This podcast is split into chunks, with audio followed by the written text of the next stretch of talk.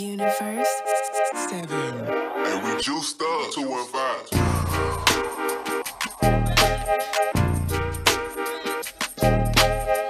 Facts. Remember when you said we'd stay together now until forever?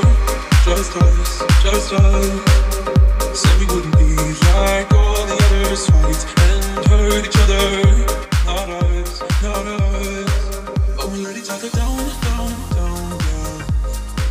Yeah, we let each other down, down, down, yeah. But we let each other down, down. Yo, what is going on, Brokahanas? It's your boy Jerry, the T R Expert Washington, here at General Fitness Company Studio. Today is Monday, July thirty-first, two thousand twenty-three, and this is season ten, episode eighty-one. And uh, this is a, you know, this one is kind of near and dear to my heart. I'm going to be honest with you. This is a, essentially the philosophy of General Fitness Company. I started this company about six years ago uh, with a, this one thought in mind. It's like, all we have to do is just look at what we're meant to do in the first place. So we're going to be talking about the five basic human movements in today's episode uh, because, well, I think they need to be addressed.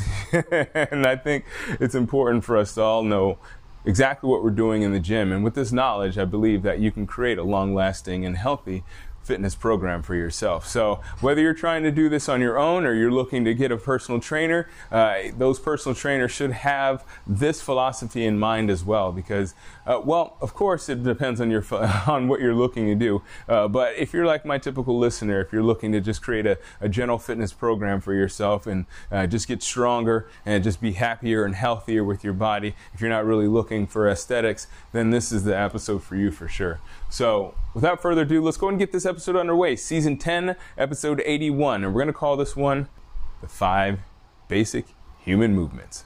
Let's go!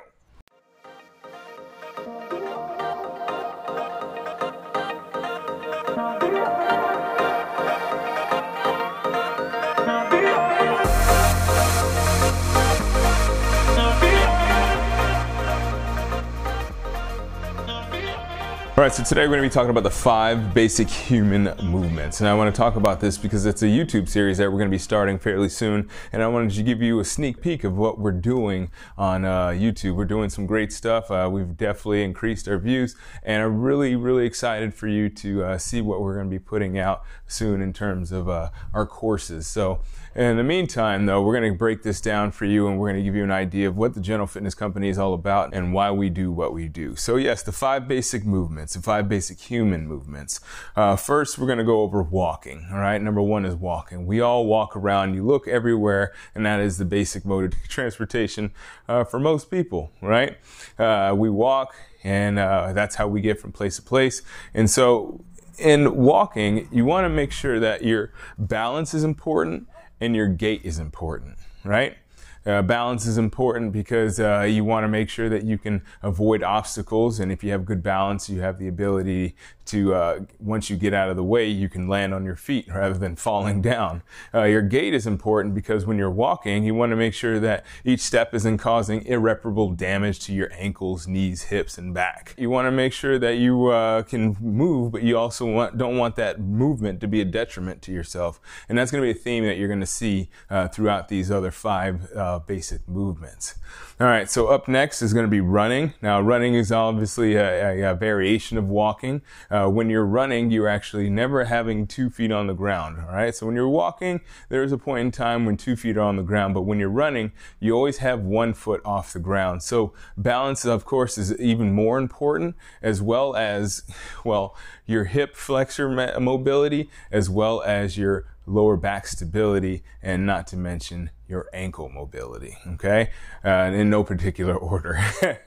Now, uh, I'll start with the ankle mobility. Why is ankle mobility important? Well, because if you don't have ankle mobility, then you don't ha- you won't have flexion in your ankles, obviously, right? And you, when you don't have flexion in your ankles, you're going to be uh, running on a straight foot, all right? And a straight foot is essentially going to make all those reverberations, all those uh, impacts that you have uh, with the with the ground, uh, even more intense intensified because you don't have proper flexion. Uh, so you, you, know, you can think about your ankles as being one of the shock absorbers, one of the main shock absorbers. So if you don't have the ability to bend your ankle in a way that it's going to make you uh, have the ability to push off as well as absorb the landings, then you're going to have some irreparable damage. All right, so if you're having some issues with your knee, you know, you're lifting your knee up when you're running or whatnot, but you don't have good knee, knee drive, all right, you're going to find that you're going to have some issues in the knee, all right? But to be honest with you, that's more related to your hips and your lower back. If you don't have the, the hip mobility, if you don't have the ability or the strength in your hip flexors to lift your knees up uh, repeatedly, that's when the knee problems start to come, because you just don't have the ability to, again, absorb that shock. Even if you have good ankle flexibility, unfortunately, if you don't have good uh, knee lift, you're going to be uh, essentially just slamming your knees into the ground with each step, right? You're essentially just driving your whole body weight. And as we talked about before, your body weight uh, times seven is what impacts the ground with each step, all right? With each step when you're running. So that you want to have core strength, all right? That would also apply to your abdominals, uh, but you want to have low back stability. Uh, you also want to have that hip mobility and, and strength so you can lift your knees up. Uh, you want to have that knee flexion so you can have the ability to pull your knees out and uh, land on the ground without having them land underneath you and possibly causing you to trip and fall. And of course, as I said, as we started with, uh, ankle mobility is super important because, of course, you know, that's the first thing that's on the earth. Uh, so you want to make sure that that has um, some good mobility and has the, give, offers you the ability to push off as well as, as absorb shock. All right. Uh, so jumping, all right, so that is with uh, two feet, you know, you just jump as high as you can or as far forward as you can.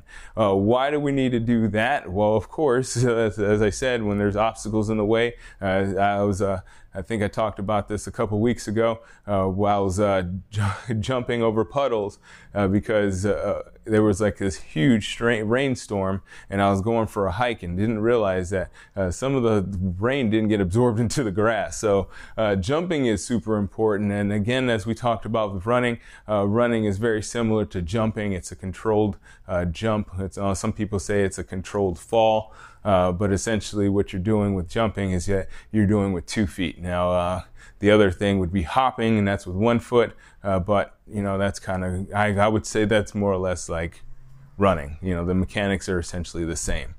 Uh, so uh, we'll just uh, get out of jumping here and we'll go into climbing. Now climbing is where we start getting into upper body strength. It's important to have uh, good upper body strength for climbing because of course you want to be able to hold on to what you're, whatever you're holding on to, and you want to be able to lift yourself up as well. Now climbing, uh, but if you're, we're talking about pull-ups, we are uh, talking about your biceps as well as your lats and your rhomboids and your, you know, a little bit of your traps or whatnot, because those help you stabilize your shoulder. Uh, this is essentially your, what people call your shoulder girdle, okay? Uh, so it's really important to have that strong because that's going to help pull you up. Uh, you want to also uh, be strong in like your serratus, that is like uh, right along the sides and your obliques. Uh, you want to be strong there because that is going to help stabilize your shoulders, all right? I've seen a lot of people that, you know, just only do pull-ups, you know, and when they're uh, doing their climbing exercises, and because they're only doing pull-ups, they don't really have uh, the development in those uh, shoulder stabilizers. You know, they have the the ability to pull themselves, uh, but they don't have the ability to stabilize the shoulder. So you want to make sure that when you're climbing, you want to stabilize the whole front of the shoulder, uh, the back of the shoulder, as well as underneath the shoulder, and of course in between the shoulder blades. All right, and for our final. For our final basic human movement, throwing. All right. So throwing is something that we've developed over time, you know, as uh, we became a hunting and gathering species. I guess we always kind of developed, always kind of were a hunting, hunting and gathering species, and then we became an our uh, agricultural species, if you will. Uh, but we threw, we we threw, developed the uh, the. anatomy actually to throw, yeah, believe it or not. Uh, if you believe in uh, evolution, and actually uh, I was just listening to an N P R podcast, I think it was N P R, it was one of those pod news podcasts where they're uh, talking about how what our current view of evolution is uh, uh, not exactly what we believe now. They think it's a, a hybrid, uh, a hybrid civilization that created what we are now. So it was a kind of a mix of evolution and hybrid, and they say we didn't come from uh, chimpanzees or apes or whatever people say we came from.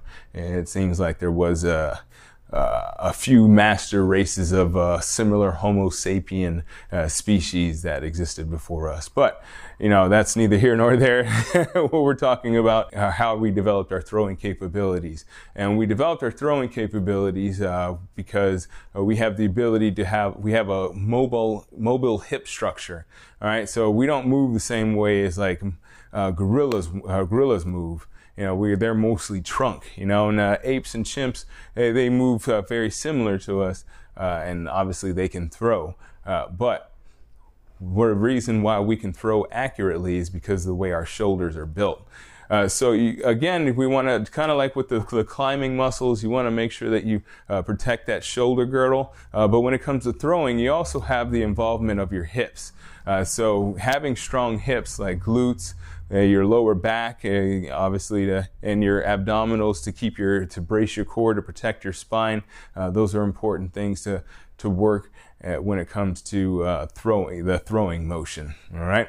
So those are the five basic human movements. Uh, these are the things that we essentially try to address Uh, with any one of my clients, because uh, any one of the movements they may do throughout their lives, they pretty much mimic those or incorporate those five basic movements. All right, whether you're playing tennis, you know, it's essentially a throwing motion in the way that you have to rotate and, and engage your shoulder as well as your uh, abdominals. You know, whether you're going for a walk, where you're going for a run, you know, obviously all these things that we that you do to, for exercise in some way are have those five basic human movement. So it's important to strengthen those muscle groups that I had mentioned earlier. Uh, it's important to uh, folk think about your exercise routine in that way, uh, because a lot of people just think about, you know, I need to uh, lift heavy weights, I need to do a bench press, I need to do uh, pull-ups because everybody can do pull-ups, I need to be deadlifting X amount of weight, I need to be squatting X amount of weight, uh, but those things aren't necessary. You know, obviously if you're looking for an aesthetic appeal, if you're looking to, you know, be someone that uh, posts their pictures on Instagram and Facebook, you know, more power to you, that's cool too. You know, if you, I mean, I'm not knocking anybody's dream. Whatever you want to be is what you want to be. Uh, but at the end of the day, what you want to keep in mind is these are the five things that we were uh, essentially designed to do.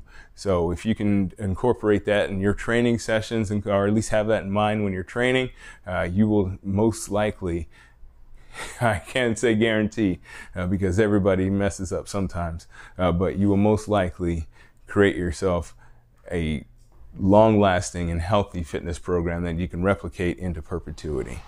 All right, so that does it for this episode. I hope you enjoyed this little uh, uh, lowdown on what we do here. I appreciate you listening. I hope that you share it. If this, uh, especially if this uh, resonates with you, feel free to leave, leave a comment in the ratings and review section. Obviously share it with other people that you may believe also resonate with this message. And of course, I'd love for you to subscribe so that, you know, you can be notified uh, when the next episode comes out. Don't forget to answer our question on Spotify. And of course, as always, keep good company.